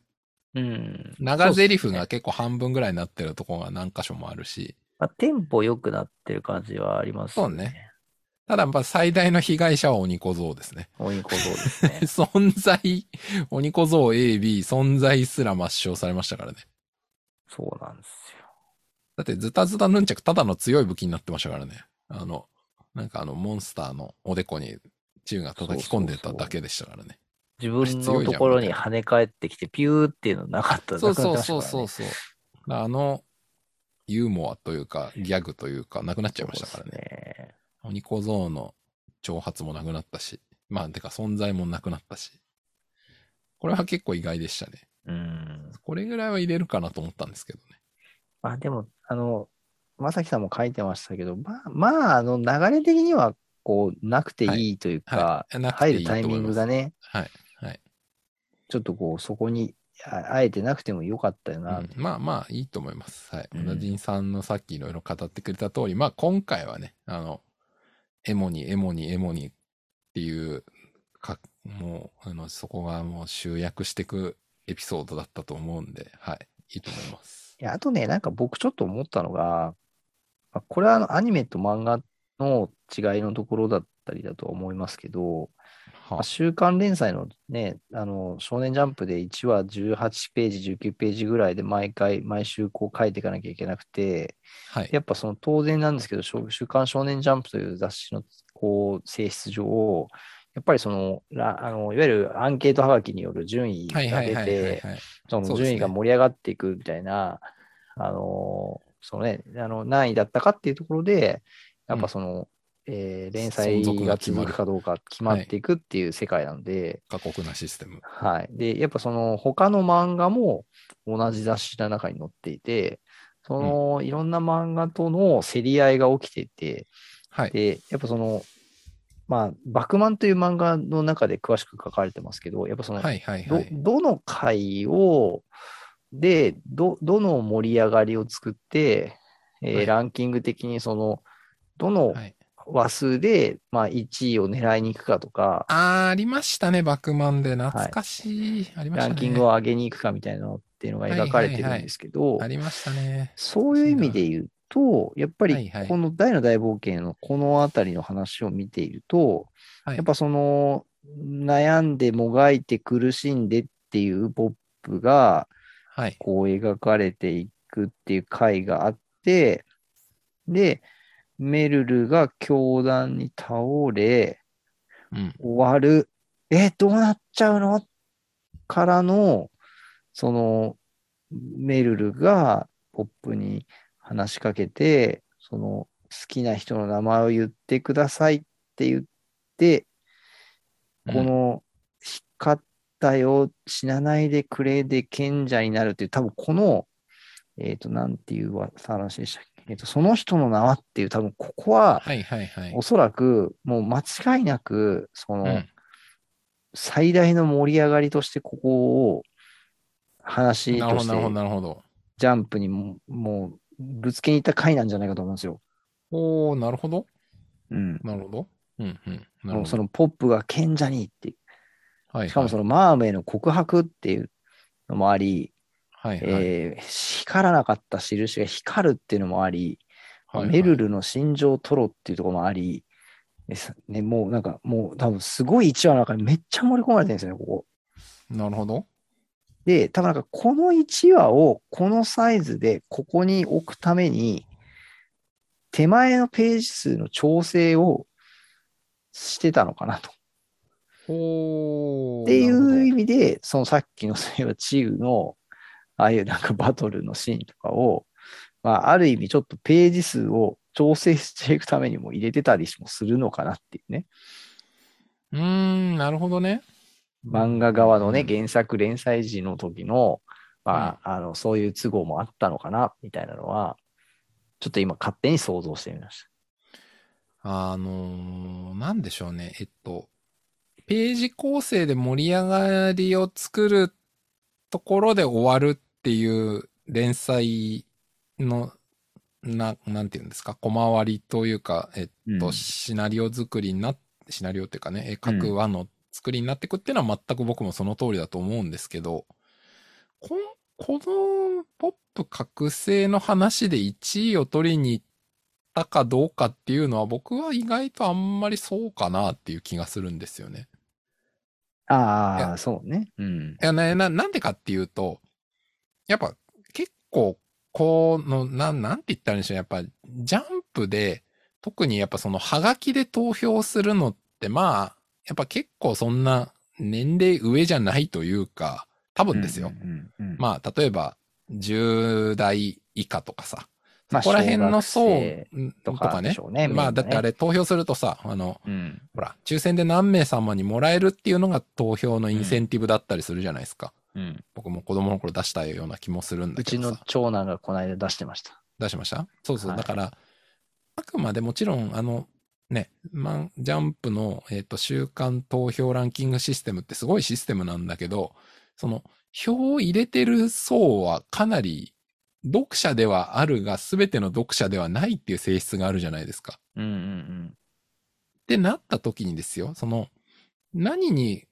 思ってその投票する人、まあ、例えば小中学生って勝手にまあ置いちゃいますけど、まず話を簡単にするため、その小中学生が、えっと、心が動くとか、わあ、面白いって思うかっていうと、 その、長年影からポップのことを見守り続けてきた女の、あの、そうだサねブキャラの女の子が、あの、死にそうになったところで初めて恋の気持ちを告白できるっていうシーンじゃないんじゃないかっていう。あ、それはあねの、そうだと思う。だから、それこはのそうだシとーン思う。はやっぱり、あ僕の予想としては、だからやっぱり三条さん、稲田さんはじめ、その大の大冒険の当時のクリエイトチームが、もうここがもう自分たちがもう描きたかったここだよねっていう思いをめちゃくちゃ込めてるとは思うんだけど、うんうんうん。票が取れた回じゃないと思うんだよね、これい。やーそれはまさきさんの指摘が正しいと思うな。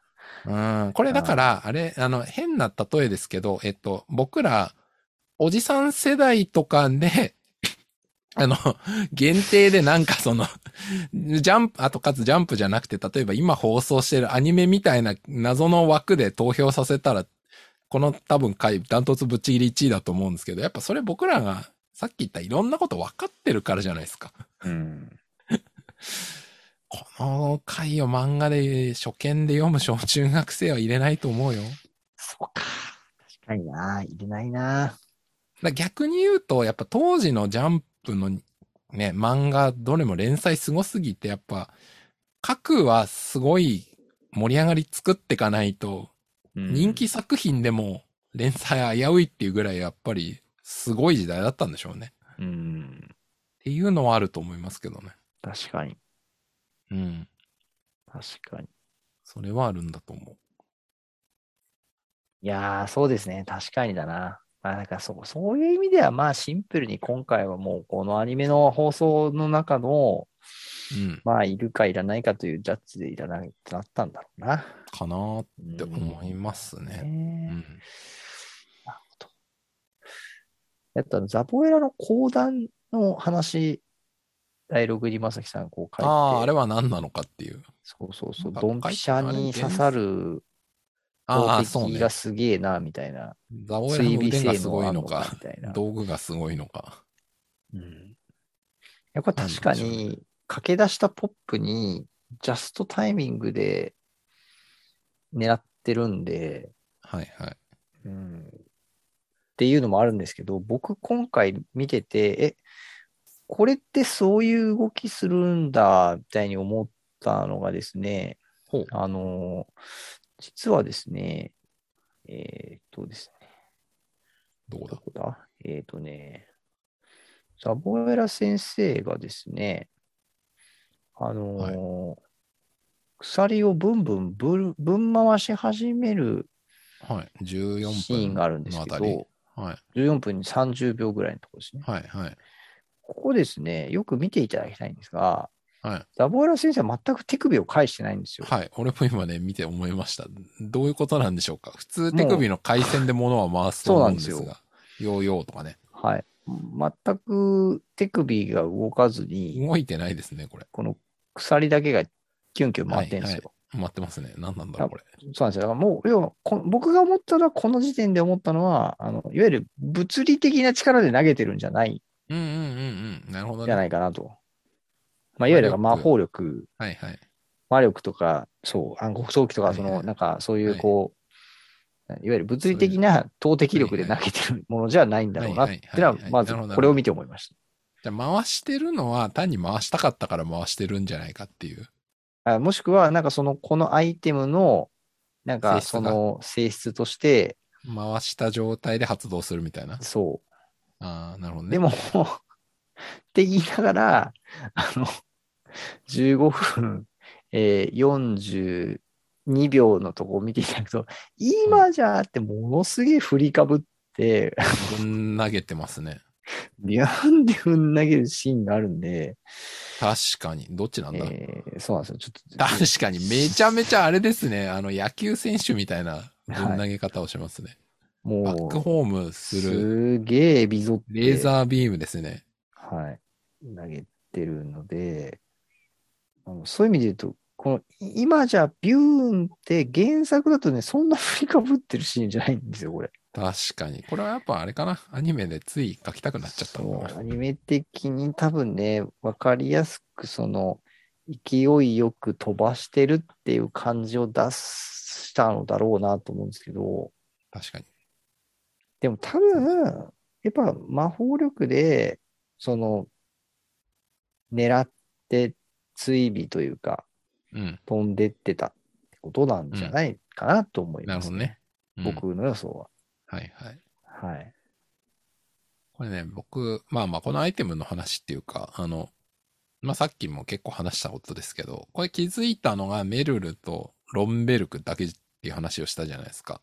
はいはいはやい。っぱこれロンベルクなんで気づけるんだろうすごくないみたいな。だって、うんクロコダインなんかあの、最男かなんかの、 あの、受け止めるのに必死だし、ノバもなんか必死だし、全然気づいてないじゃないですか。ダイたちも誰も気づいてないし。ロンベルクしかもミストバーンとさ、チャンバラしながら気づいてるから、やっぱこの人すごいよね。うん。なんでわかんだろう。や ばいっすよね。いくらなんでも、この察知力すごくないですかしかも放たれてから気づいてるからね。メルルはさ、邪悪な感じをしてさ、放たれる前から動き出してるからメルルの運動能力でも多分間に合ったってことじゃんあそうので、すね。砲弾の前行くのに。はい。ロンベルク完全に出てから止めろって言ってる もんね。すごいよね、この人。異常だよね。まあ異常な早口かもしれないけど。ベルクさんはね、やっぱちょっと超人なんで、おかしいよね。うん。いや、まあ、だからそれで言うと、あのーまあなんか、この戦場にいるメンツの中で、気づけそうな人はロンベルクですよね。ああとブロキーナね。ブロキーナも気づいてもよかったんじゃないかっていう気もするね。そうっすね。まあ、でもなんとなく、やっぱブロキーナは、この後に、その、見せ場がまだ残ってるというか、あまあまあまあね。そこが唯一の見せ場みたいな描かれ方じゃないですか。はいはいはい。だから、この現場に向いては、やっぱり、うーん、ロンベルクなんだろうな。で、やっぱさっき言ってたみたいな、その、強者が、はいはい、はい。その身を挺して守るっていうセオリーがこの作品の中にあって、そうですね。で、例えばここって、その、ロンベルクのこのセリフがなくても、はい、はい。別にあ、そうそう、成立飛するばんですしよ。てきて、そうなんですよ。メルルに刺さっても成立はするんですよ、別に。うん。でしますね。うん、多分、そんなに問題にはならないんですよ。うん。そうそう、そう思う。ん、でもやっぱり、その、誰か止めろってロンベルクに言わせることで、そうね。うん、やっぱそこれのは、演出やばさがを引しきた立つってこと。うん。いや、そうだとなんじ思ゃう。ないあ、でだすかからねそれの言わせるのがやっぱロンベルクになったっていうのがやっぱロンベルクがめちゃくちゃ強いっていう、うん。あれなんだろうなっていう。うん。やっぱり描かれ方なんでしょうね。クロコダインが、大根取ろうってこあ、そうそうそう。言って言えないこともなかったけど、クロコダインサイの攻撃を受けるのに必死だからさ、やっぱり、なんかあの、ミストバーンとやり合っててもやっぱロンベルクはなんか周りの異常事態にすぐ気づくだけの余力がやっぱあるんだよね。う。そうですね。まあ、あとは、まあちょっとこれはね、アニメでも、あのー原作でも、ちょっとわからないんですけど、はい。ここの戦場ってやっぱ結構広いじゃないですか。あめっちゃ広いですね。はい。で、やっぱ位置関係的に気づきやすかった場所とそうでない場所はあってもおかしくないあまあまあ、それはは間違いないと思いますね。うん。確かに。それはあるね。確かに。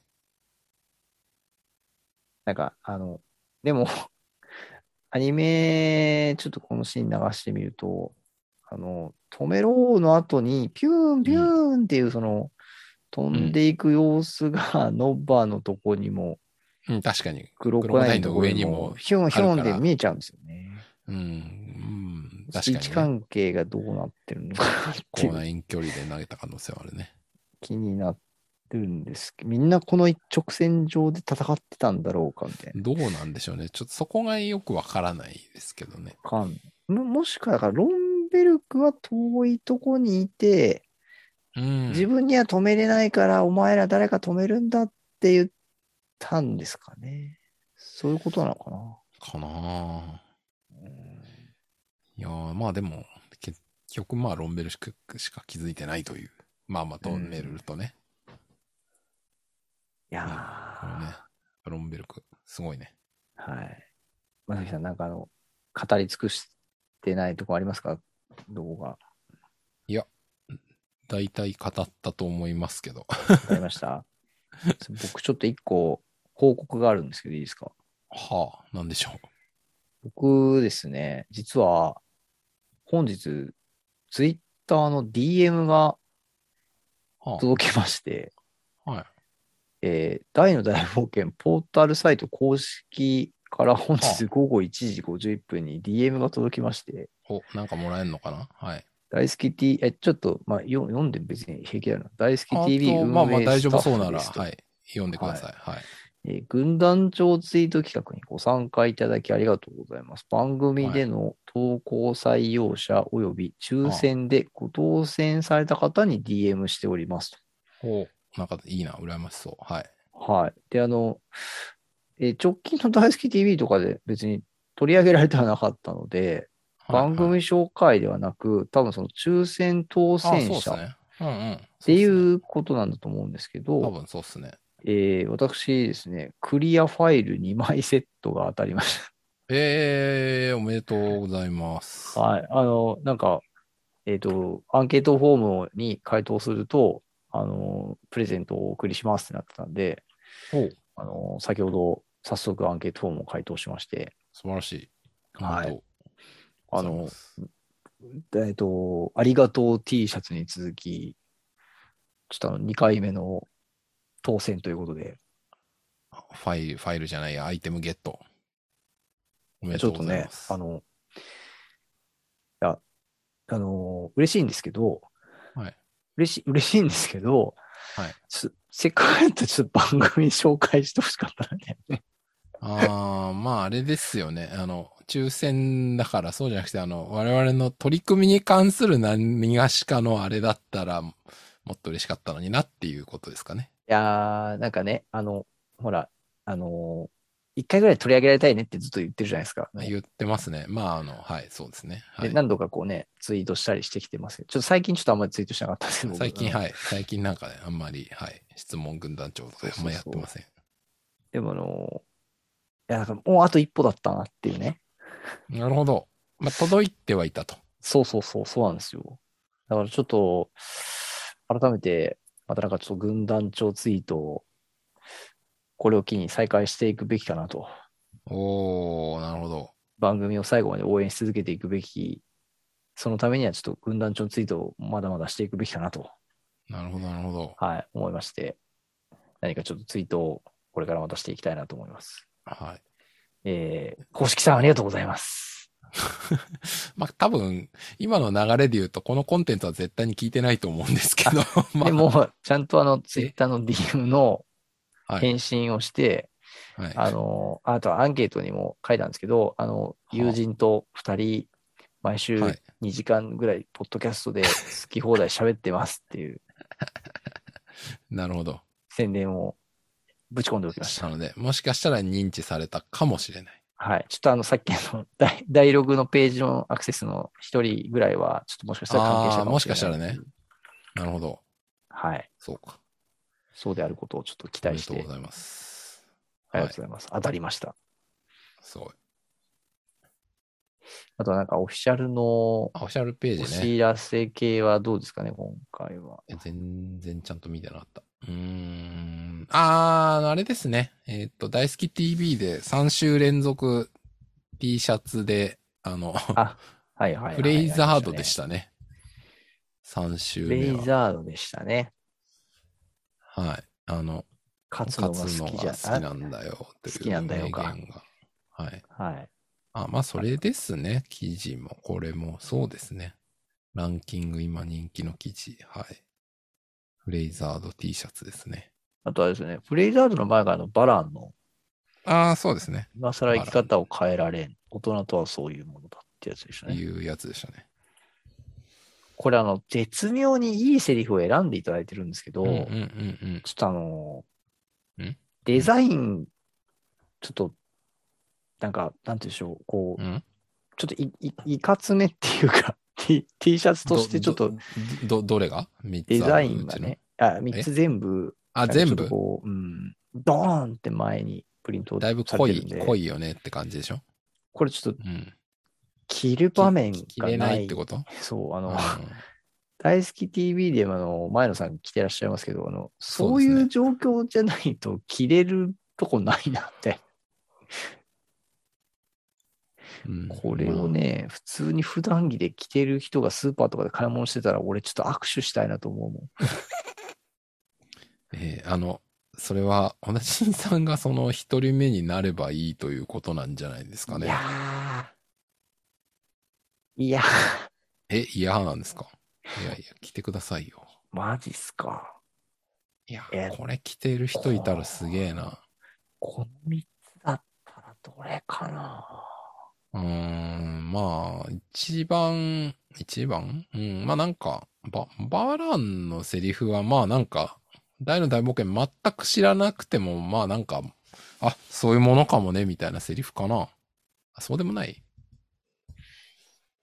えいバランやバランの T シャツ、今更生き方を変えられん大人とはそういうものだ。うーん、まあなんーかこれもでも個、人的にそのセリフを背負いたくない。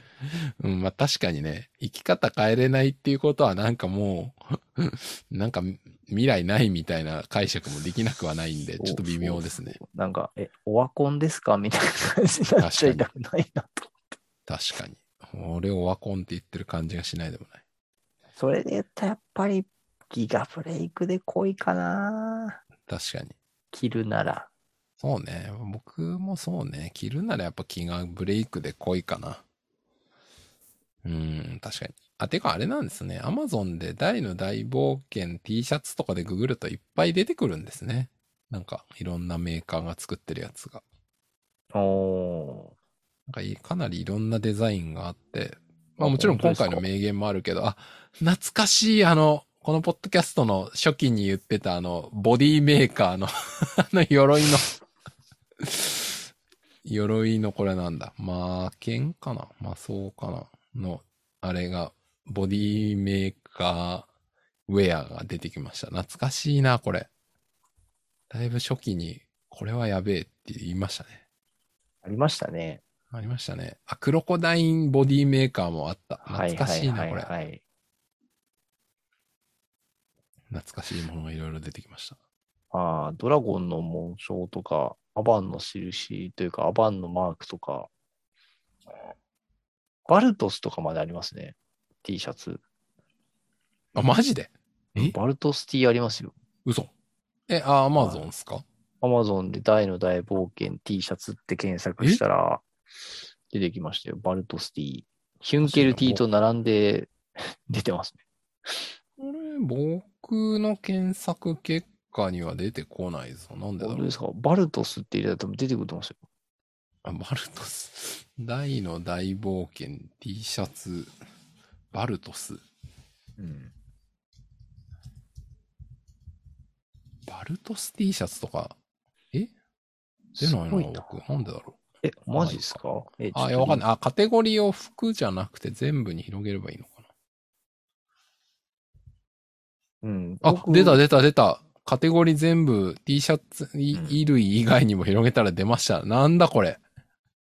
あの、バでルトも、ス T ですよ。誰も買ってないっていうか、レビューゼロですね。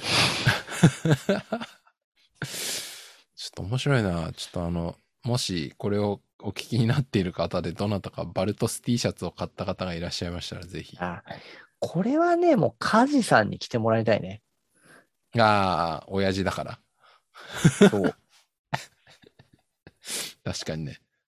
なんか、ヒュンケル T もいいんですけど、あとなん確かあの、アバン先生のセリフのパーカーを待ち望んでる感じもいいんですけど、いやー、ちょお親父バルトスをっと、ね。親父バルトスを背負って、ちょっとやっていただけたら、確かに。いやー、これはマニアックですね。マニアックですよ。マニアックすぎるでしょ、バルトス T シャツ。すごマいニな。アックすぎですよね。